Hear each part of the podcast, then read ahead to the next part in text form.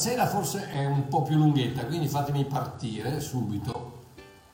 Uh, prima di tutto vi saluto tutti dall'Inghilterra, da, da New York, da, dalla Sicilia, da Napoli, da, dal, dal, lago di Garda, dal, da tutte le parti. Gloria a Dio, che bello!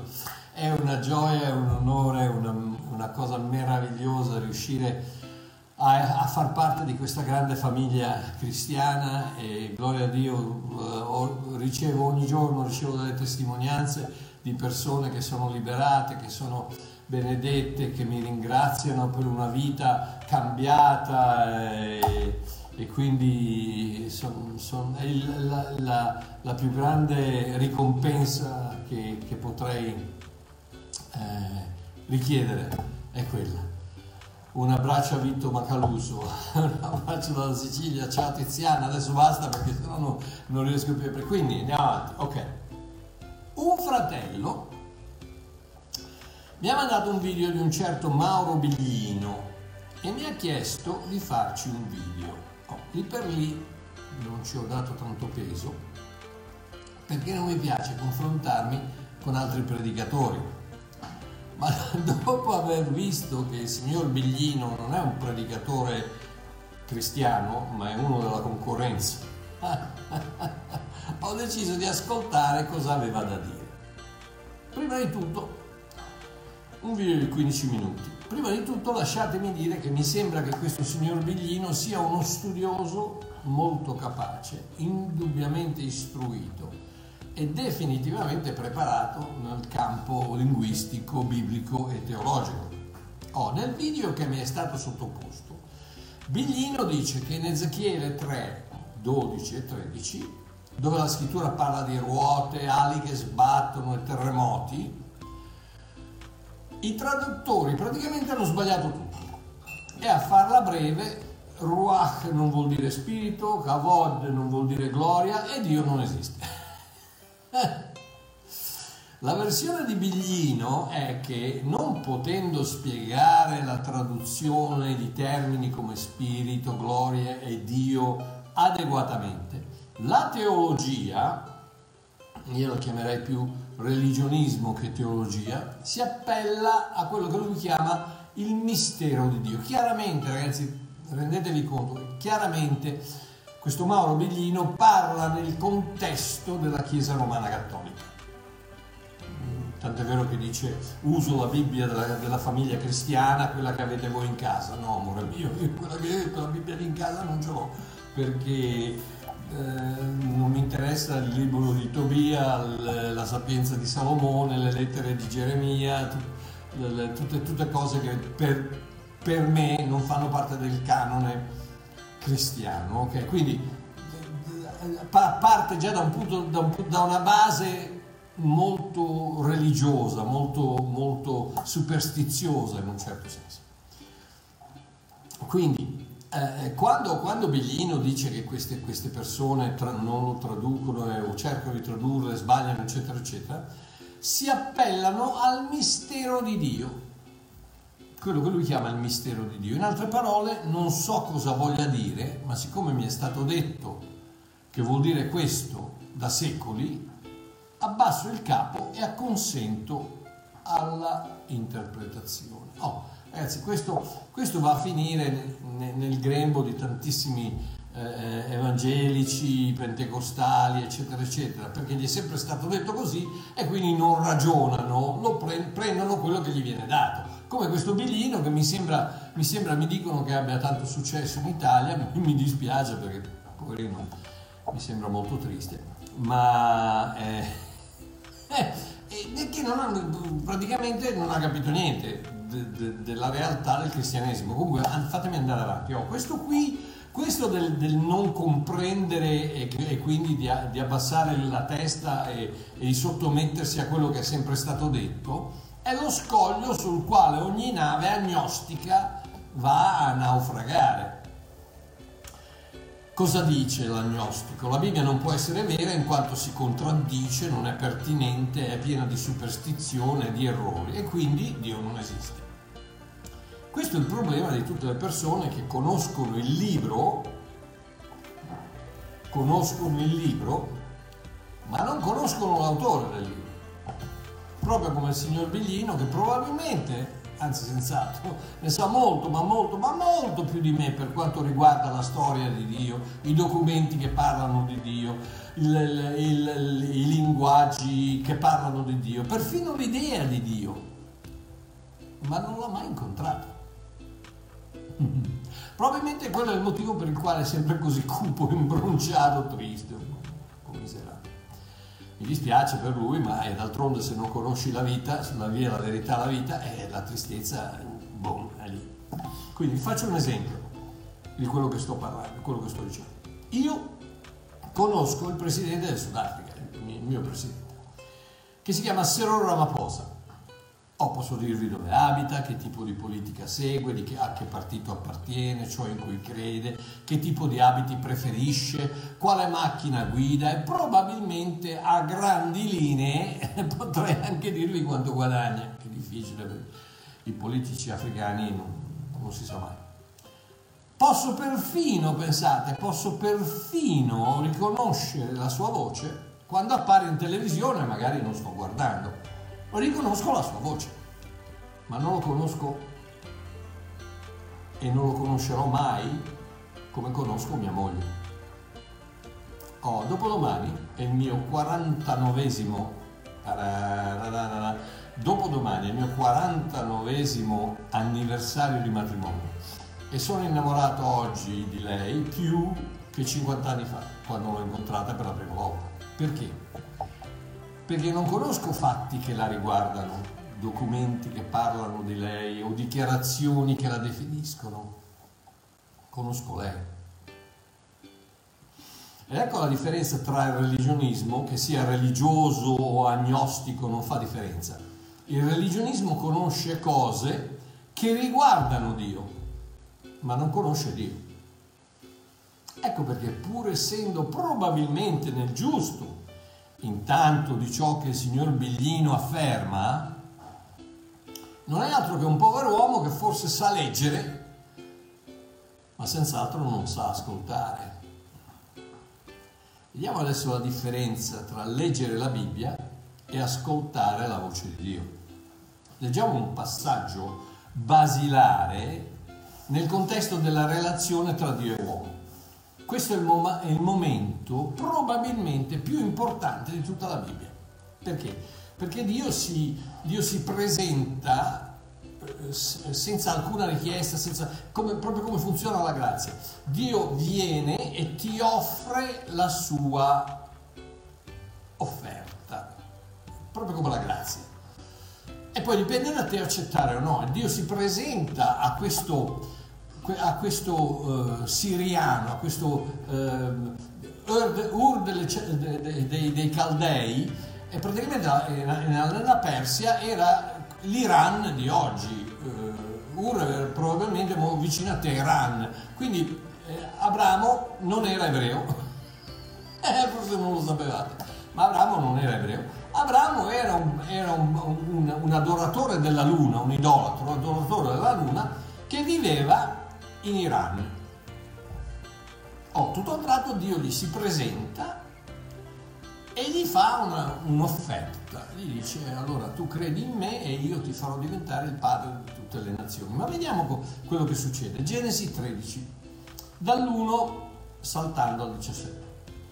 Abramo dunque risalì dall'Egitto con sua moglie, con tutto quel che possedeva e con Lot, andando verso la regione meridionale oh, uh, Dio gli aveva detto vai in una, in una, terra che io ti farò vedere e, e non lascia, lascia, tutti, lascia, tutti, a casa, vai tu, vai tu con la tua moglie, eh, vai nella terra che, che io ti farò vedere. E invece lui cosa fa? Immediatamente risale dall'Egitto, perché al momento era in Egitto, con sua moglie, con tutto quel che possedeva e con Lot, che era il, il figlio di suo fratello quindi suo, suo nipote.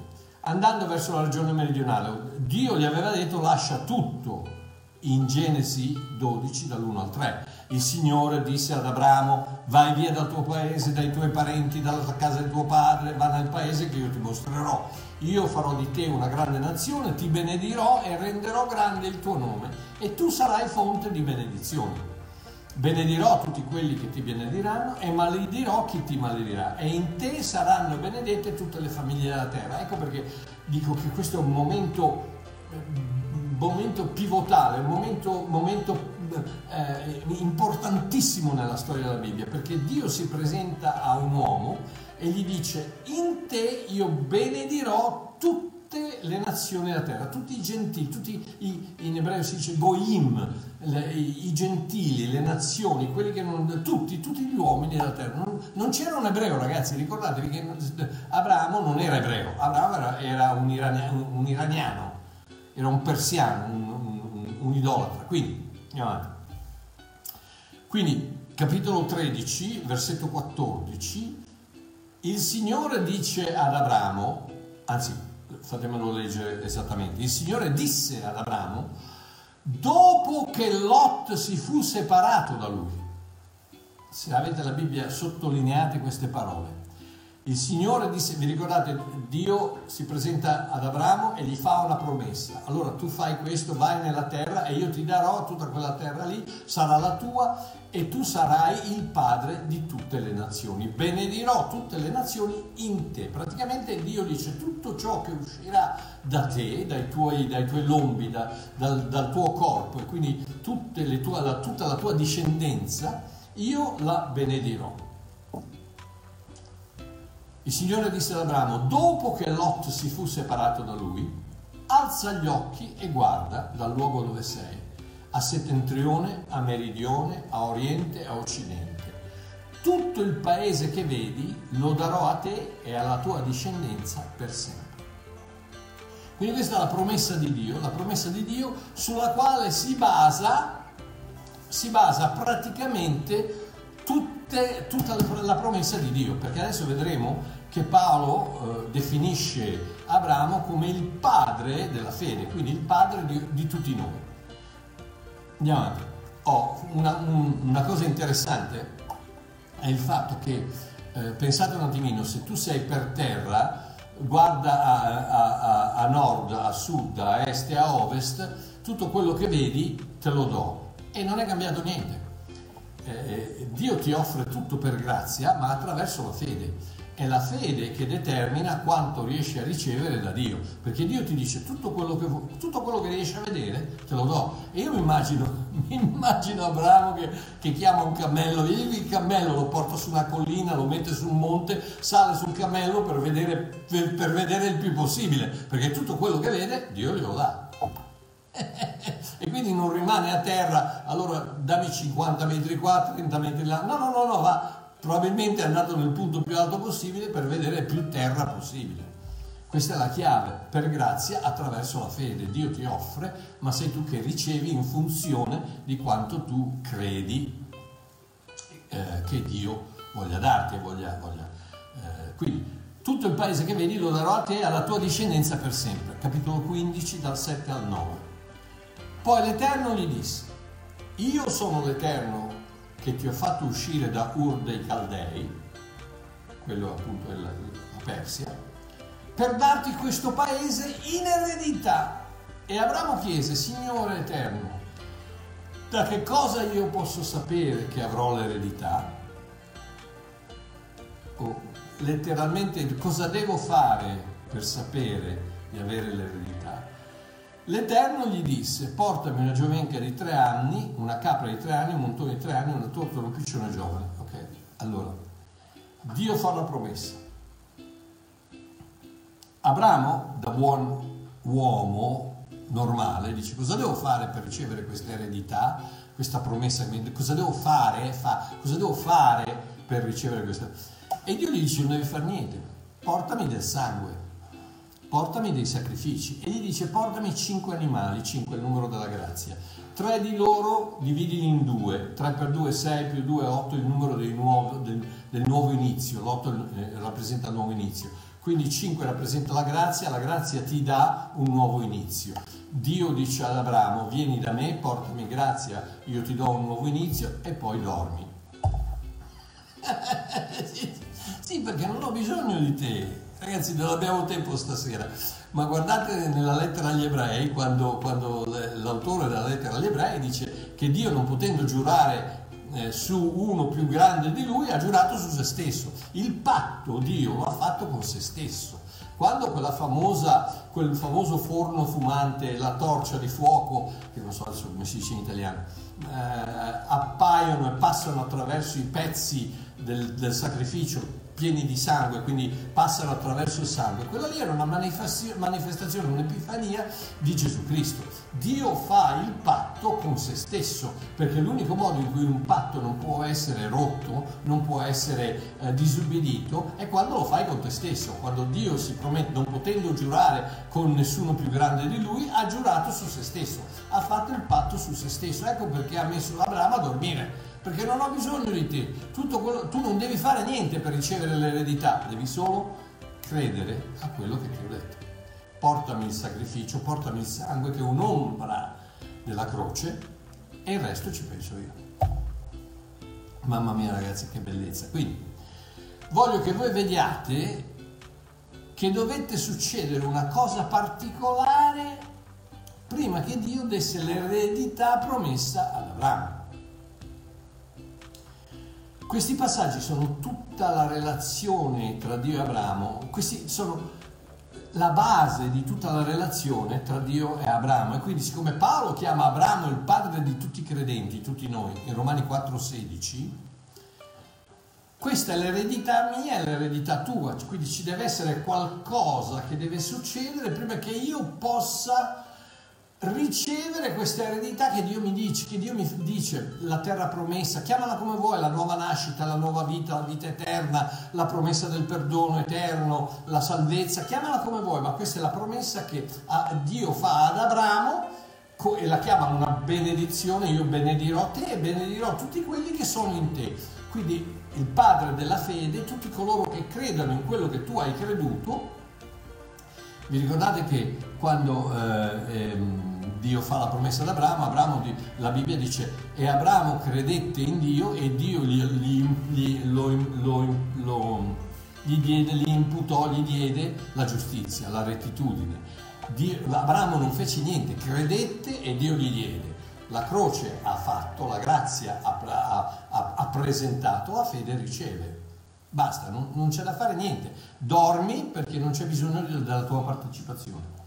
Il sangue viene versato, dopo che il sangue è, è, è, è, stato versato, tutto quello che devi fare devi dire ok, ci credo, va bene, andiamo avanti. Gloria a Dio. Oh, quindi, in Galati 3, 13, 18, Paolo dice Cristo ci ha riscattati dalla maledizione della legge affinché la benedizione di Abramo venisse sugli stranieri, di nuovo la stessa parola, sugli stranieri, goim, gentili, noi, in Cristo Gesù e ricevessimo per mezzo della fede lo Spirito promesso. Perché ricordatevi bene che poi più avanti Paolo dice la promessa non è stata fatta ai discendenti di Abramo, ma alla, discend- ma alla, discendenza di Abramo. La promessa è stata fatta a Cristo perché il patto è stato fatto tra Dio, Dio Padre e Dio Figlio. È stato fatto tra di loro ed è per quello che la promessa è stata fatta al figlio e quindi se tu credi nel figlio la promessa è stata fatta a te. Andiamo avanti oh, um, e ricevessimo per mezzo della fede lo Spirito promesso, perché se l'eredità viene dalla legge, essa non viene più dalla promessa. Dio invece concesse questa grazia ad Abramo mediante la promessa. Perché Paolo mette in evidenza questa differenza tra la promessa e la legge? Perché qui, qui casca l'asino, qui è la chiave di tutto quanto, quello che sto cercando di dirvi. Ed è il fatto che qualcosa doveva succedere prima che Dio dicesse ad Abramo di guardare a nord, a sud, a est e a ovest per decidere la sua eredità. Cosa è dovuto succedere? Lot se n'è dovuto andare, giusto? Sapete cosa vuol dire il nome Lot? Vuol dire velo. Non sentirai mai la voce di Dio che ti promette la tua eredità fino a che non casca il velo del religionismo, della lettera, della legge, della tradizione. Marchiò perché il religionismo? Oh, voglio leggere, e ci vorrà un attimino di tempo, ma ragazzi, tanto io sono qui, voi siete lì. Uh, 2 Corinzi 3, dall'1 al 18, dall'annuncio che è la mia versione, la mia interpretazione delle lettere di Paolo uh, in, vista alla luce della grazia, rilette, rilette alla luce della grazia. Okay? Quindi 2 Corinzi 3 dal versetto, dal versetto 2. Paolo dice, voi siete la mia lettera di raccomandazione. Questa è, un'interpretazione che ho fatto io della lettera di Paolo, delle lettere di Paolo, quindi si spiega da sola, è un'interpretazione, non è una traduzione letterale, quindi è una spiegazione, è come, è come se... È come se mm, grazie, mi dicono tranquillo Mario, non c'è furia. Eh, è come se io predicassi su, sulla, sul, sulle scritture della, della, della, Bibbia tradizionale. Quindi è la, la, mia spiegazione di questi versetti alla luce della grazia e in un, in, un, in un linguaggio di tutti i giorni che si possa comprendere, capire. Quindi se avete la Bibbia, seguite con me dai 2 Corinzi capitolo 3 dal versetto 2. Paolo dice, voi siete la mia lettera di raccomandazione scritta nel linguaggio universale della grazia, che permette a chiunque di potervi leggere nella sua madrelingua. Non parole scolpite su tavole di pietra che dicono fai, ma parole scritte su cuori viventi che dichiarano fatto. Ecco perché siamo così certi del nostro ministero in voi. È stato Gesù Cristo stesso a sigillarvi con il suo sangue Potremmo forse rivendicare qualche merito? Assolutamente no. È l'impronta digitale di Dio sul nostro spirito e non l'osservanza alla sua legge a darci il beneplacito per annunciare il nuovo patto nel suo sangue. Se non fosse così, non saremmo portatori di vita, ma di morte. Versetto 7. Stranamente, anche se i famosi dieci comandamenti scolpiti sulle due leggendarie tavole di pietra non facevano altro che dichiarare la morte per Israele, quando vennero consegnati, seppure per un breve momento, la faccia di Mosè risplendette a tal punto che tutti dovettero abbassare lo sguardo. Pensate all'enorme differenza tra quella gloria è quella dello spirito vivente del nuovo patto, come una candela davanti al sole che piano piano si scioglie. Oh, versetto 9, cosa trasmetteva il vecchio patto? Condanna, eppure in un certo senso a quei tempi era pur sempre un dispensatore di gloria. Adesso fermatevi e consi- a considerare il ministero del nuovo patto nello Spirito di Dio. Cosa dispensa? Giustizia, se il primo arrivava a una luminosità diciamo di 5, il secondo raggiunge i 5 miliardi. Non solo, ma il primo era transitorio e temporaneo, il secondo è per sempre. Un attimo a confronto con l'eternità, ecco la differenza. Visto che sia il sole che l'eternità, a differenza della candela e dell'attimo, sono qui per sempre, la nostra speranza e certezza nel cuore ci entusiasma a tal punto che non abbiamo più bisogno di veli. A capo scoperto annunciamo il nuovo patto in Cristo. Non come Mosè che teneva Israele in sospeso con la sua faccia velata, sperando che non si accorgessero che la luce si stava spegnendo e che non avrebbero mai potuto assicurare il loro posto alla presenza di colui che è perfetto. Stranamente sembra che ben poco sia cambiato. Israele e il mondo stanno ancora cercando la luce della rivelazione sotto il velo. Non si rendono conto che l'unico a poterla accendere è Cristo. È solo quando si accorgeranno una volta per tutte che sotto il velo non c'è più niente, che volgeranno la loro attenzione a Cristo. La luce tornerà a risplendere e tutto diventerà chiaro. Versetto 16. Mosè potrebbe anche descrivere la vita, ma è solo Cristo che può dare la vita. Fianco a fianco come due gemelli siamesi, vita e libertà, attestano che Gesù è il portatore dello Spirito di Dio.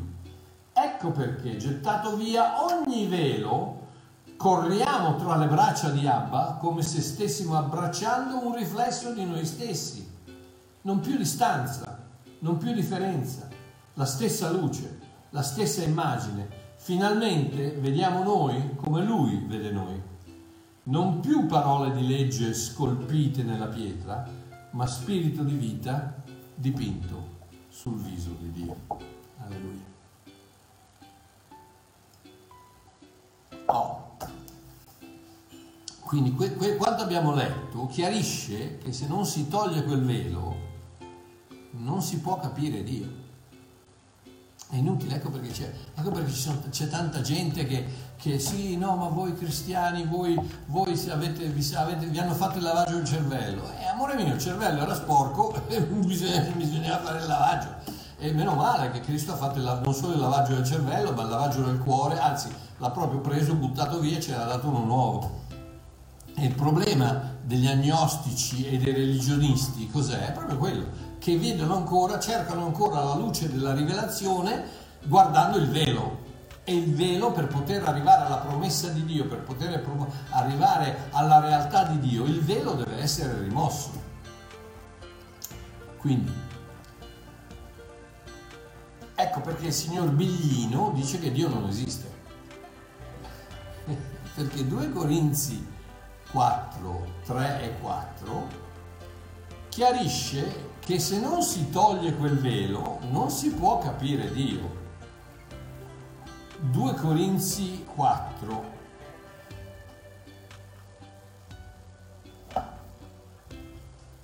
e 4 dice che se non si toglie quel velo non si può capire Dio, state sentendo. Ma il nostro Evangelo è ancora velato. Se il nostro Evangelo è ancora velato, esso lo è per quelli che periscono il biglino della situazione. Perché dice, eh Marchio come fai? Eh sì, se non hai il figlio non hai la vita, se non hai Cristo in te non hai la vita eterna. Mi puoi dire quello che vuoi, Buddha non te la dà, Maometto non te la dà, Allah non te la dà, meno male che lui è Allah, noi siamo qua, siamo qua eh, Vishnu non te la dà, Shiva non te la dà, eh, non te la dà nessuno la vita, la vita ce l'ha solo Gesù Cristo. Quindi se non hai Gesù Cristo non hai la vita, quindi stai perendo stai morendo.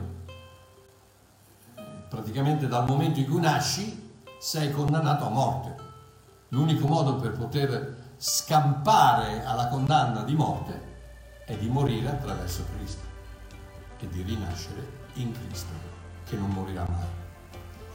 Uh, uh, uh, ok, quindi, ma se il nostro Evangelo è ancora velato, esso lo è per quelli che periscono, nei quali quelli che non credono il bilino della situazione, il Dio di questo mondo, chi è il Dio di questo mondo? È il diavolo, si chiama Satana. Il Dio di questo mondo ha accecato le menti. Perché? Affinché non risplenda loro la luce dell'Evangelo della gloria di Cristo che è l'immagine di Dio.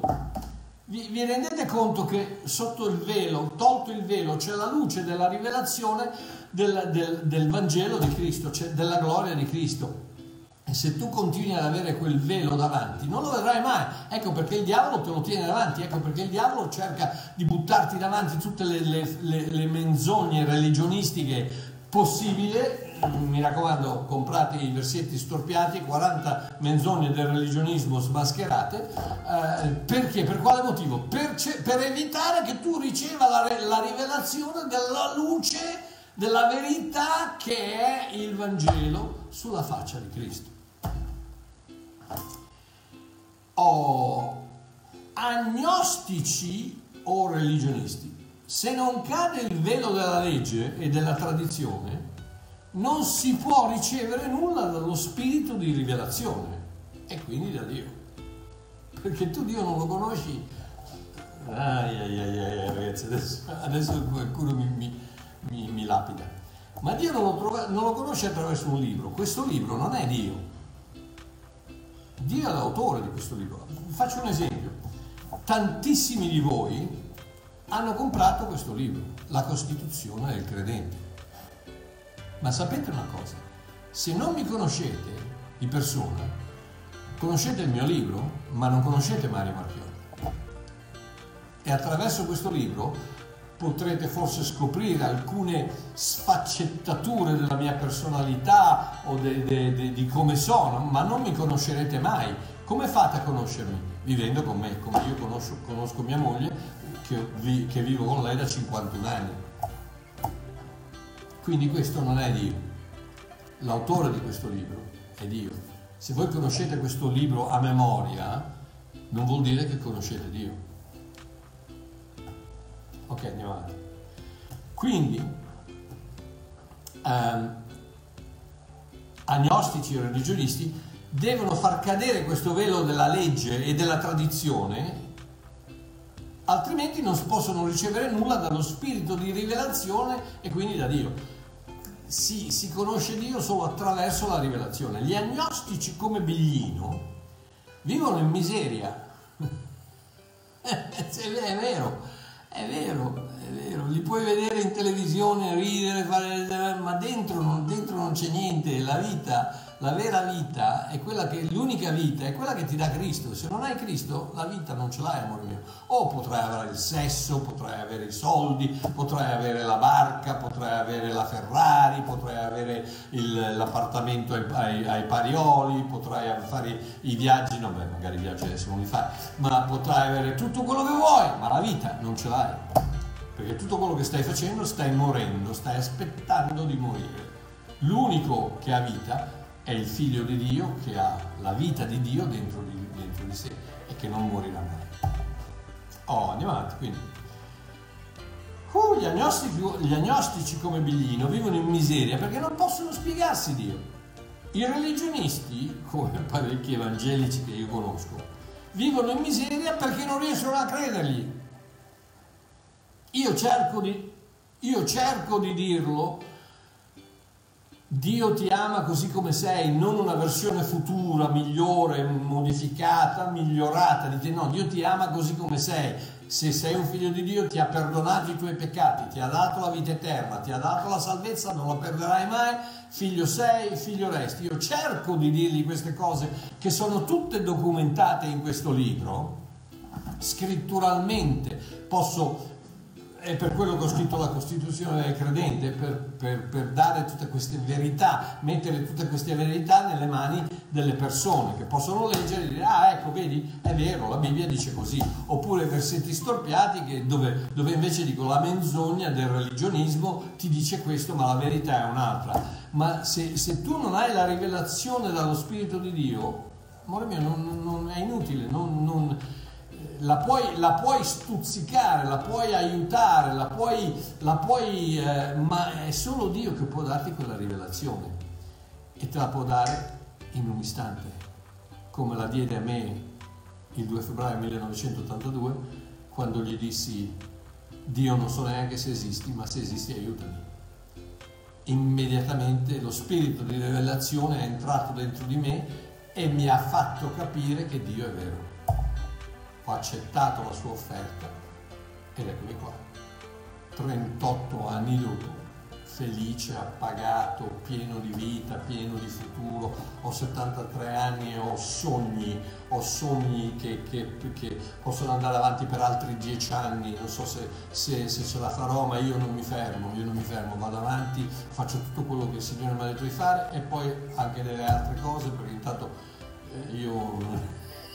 eh, io faccio sempre di più, è lui che mi, ogni tanto mi dà, mi dà una sberla, ah fre, frena, eh, smettila che stai sbagliando.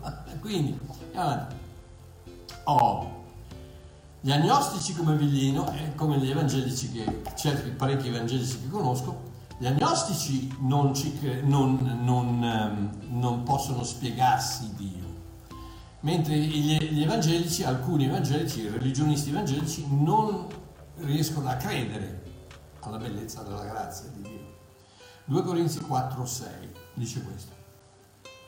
Il Dio che disse risplenda la luce dalle tenebre è lo stesso che ha fatto brillare il suo splendore nei nostri cuori per far risplendere in noi la conoscenza della gloria di Dio che rifulge sul volto di Gesù Cristo. Statemi a sentire.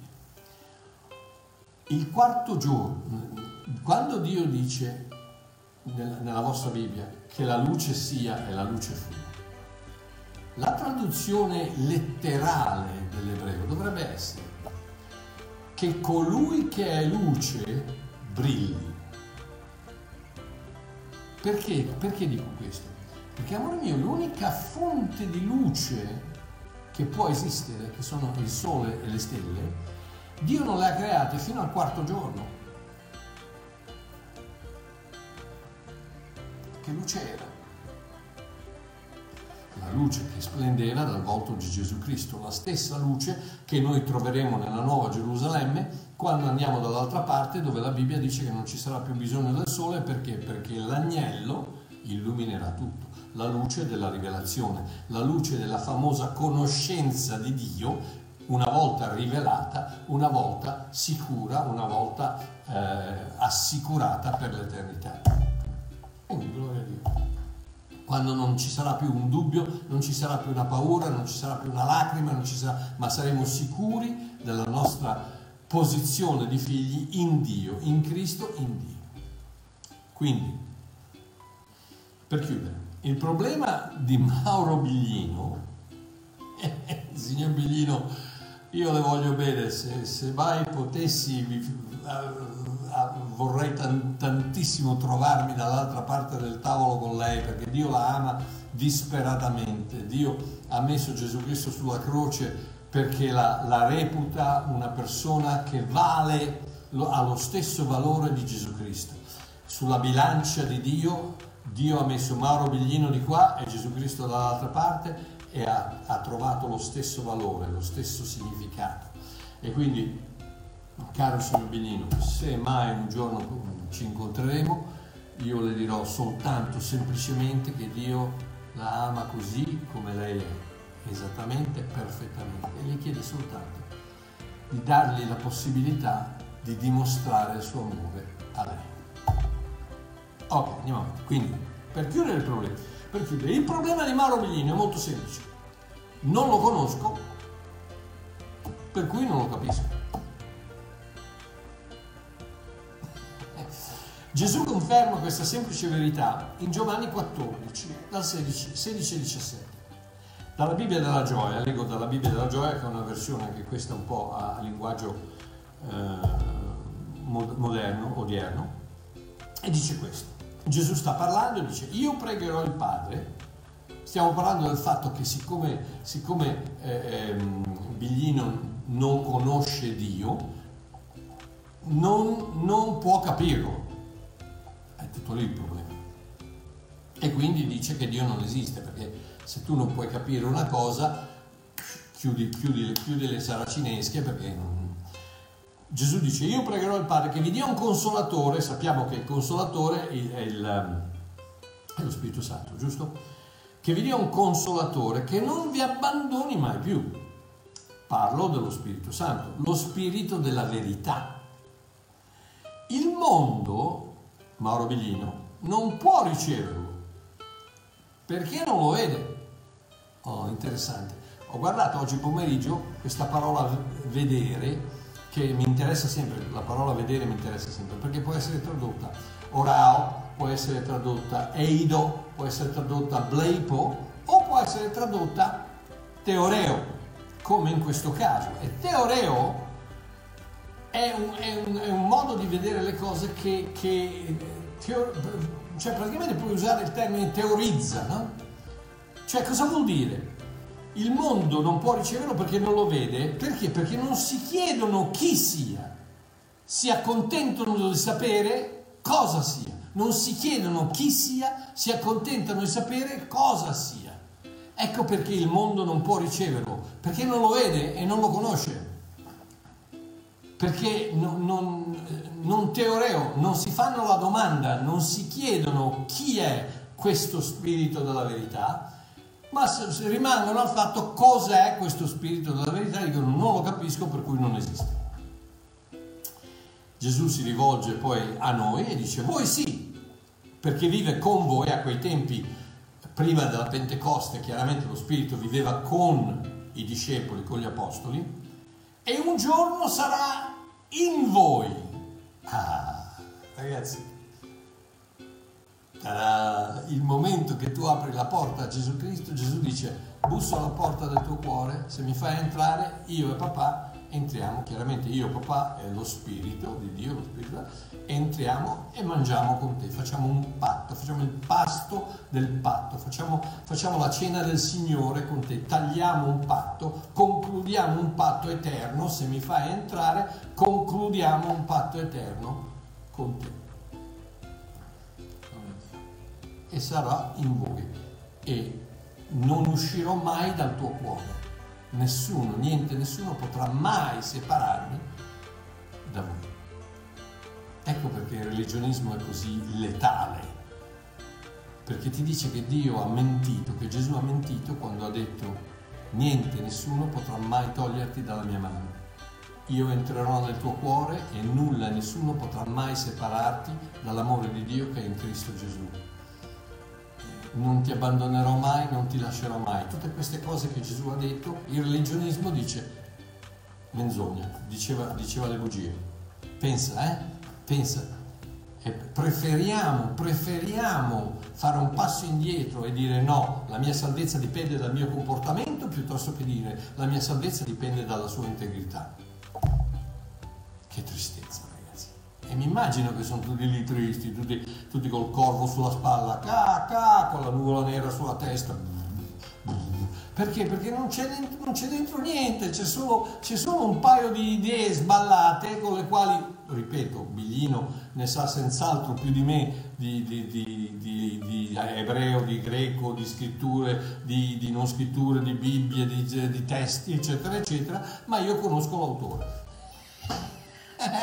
è quella la differenza. Quindi quando io ho bisogno di, di, sapere qualcosa, dico scusa papà, cosa vuol dire questo? Biglino no, Biglino montagne di libri, montagne di, di, di cose e poi non, non, avrà mai una risposta perché l'unico spirito, l'unica verità proviene dallo spirito di verità che è in me. Oh, ecco la chiave, caro signor Biglino. Conoscere lo spirito della verità altrimenti Dio non esiste. ah ragazzi, ok, gloria a Dio. Abba papà, grazie, grazie, grazie, grazie. Grazie meraviglioso Spirito della verità che apri la tua parola come, come un fiore che sboccia e rilascia il suo profumo, così che le nostre narici possano assimilare quella bellezza che il fiore contiene. E la gente va in giro con il naso tappato, vanno in giro con il naso tappato perché si rifiutano, non si chiedono, sono contenti di vedere le cose, di cosa sono, ma non si chiedono chi è, chi è lo spirito della verità, chi è questa persona che può prendere questo libro e spiegarmelo e parlarmi e benedirmi e darmi un'eredità e darmi una benedizione. Grazie papà che un giorno hai deciso di mandare il tuo spirito su di noi e in noi, che noi potessimo sapere, conoscere ciò che tu vuoi dirci. Non esiste più un segreto, non esiste più, esiste soltanto un cuore che dice sono disposto a credere a quello che mio padre dice perché mi fido di lui. Alleluia, ragazzi vi benedico nel nome di Gesù, vi benedico con, con, con gioia, vi benedico con pace, vi benedico con, con salute, vi benedico con prosperità, ricominciate a lavorare, ricominciate a guadagnare, che possano ricominciare i giri d'affari, che possano ricominciare le entrate, che possano ricominciare i, le, le, i soldi a rientrare nelle vostre tasche, nelle vostre famiglie, per poter ripartire, per poter reinvestire, per poter eh, risparmiare, per poter gioire un'altra volta. E vi benedico con salute, vi benedico con gioia, vi benedico con pace e soprattutto vi benedico con la verità, con la verità dell'autore di questo libro, lo spirito della verità benedico con vita e con vita in abbondanza. Ci sentiamo probabilmente domenica. Un abbraccio, vi voglio bene. Ciao.